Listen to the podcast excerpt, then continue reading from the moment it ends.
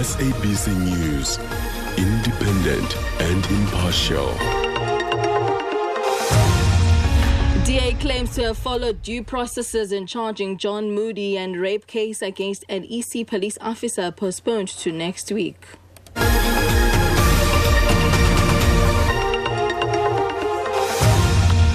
Good afternoon for SABC News on Tru FM at 5 a.m. Bongi Paliti Mantakana. The DA says it followed due process in charging former Gauteng provincial leader John Moodey. The party was reacting to Moodey's resignation. Moodey said he was concerned that the fairness of the party's disciplinary process, adding that he did not receive the charge sheet. DA interim leader John Steenhuisen has released details on the internal charges Moodey had been facing, including allegations had attempted to frame an opponent using a sex for jobs scandal. The DA's deputy chairperson of the Federal Legal Commission is Werner Horn.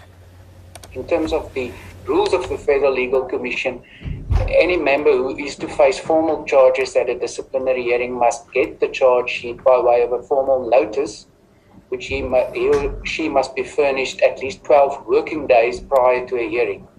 So what ha- what was taking place during the month of August was an attempt to get Mr. Moodey to make available dates for that specific hearing. And yeah, it was interesting yesterday to note that he's of the view that um, he was treated unfairly because he has not been furnished the charge sheet but was asked for dates.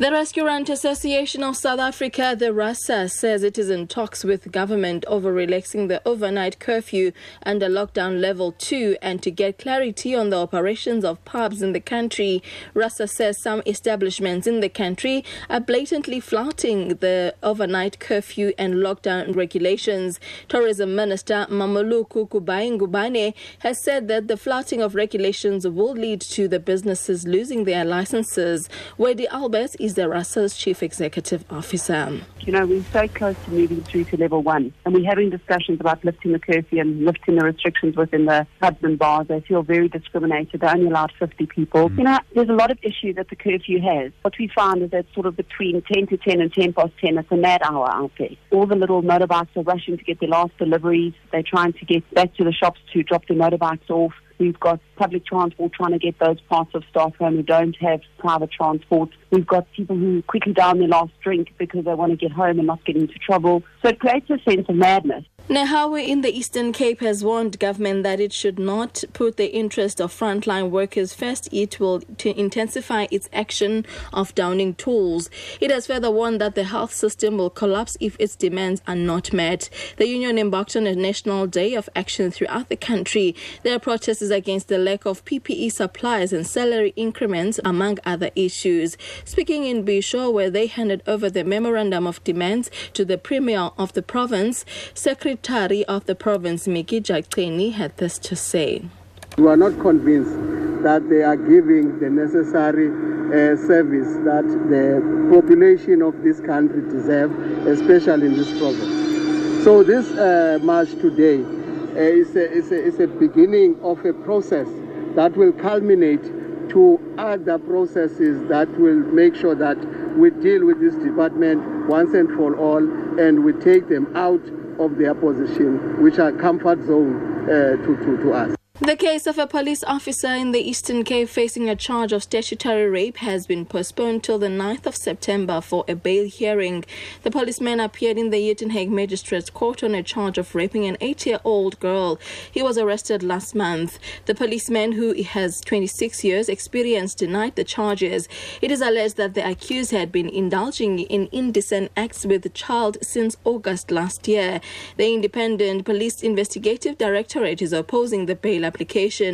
IPID Executive Director Jennifer Ntlatseng said the accused, because of his seniority in the police ranks, could also influence witnesses.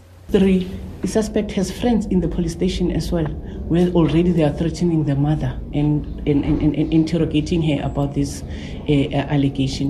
So already that thing it put to a one at an, an uneasy position. Hence we, we realize good one way or the other, the suspect is going to interfere or is going to talk to witness uh, to, to, to complainants because already he's exposed to them, and he will also use abangan back go in and and and and, and uh, put pressure on, on, on the family. The advocacy group hashtag Not In My Name International says law enforcement officers must be trained to be able to deal with public disorder, gender based violence, as well as femicide. The group has briefed the media in Pretoria. This comes amid charges being laid against three police officers implicated in the recent killing of a 16 year old Nathaniel Julius in Eldorado Park, south of Johannesburg. Hashtag Not In My Name International says SAPS officers are not well versed with Domestic Violence Act. It also says disciplinary hearings against officers are rare. Looking at the markets, the is trading at 16 rand 70 to the dollar, 22 rand 18 to pound, and at 19 rand 78 to the euro. Recapping at the top story at 5, the DA says it followed due processes in charging former Gauteng provincial leader John Moodey. The party was reacting to Moodey's resignation. By SABC News on Tru FM, I am Bongi Paliti Mantakana. True News is at 6 with gift in een hartong.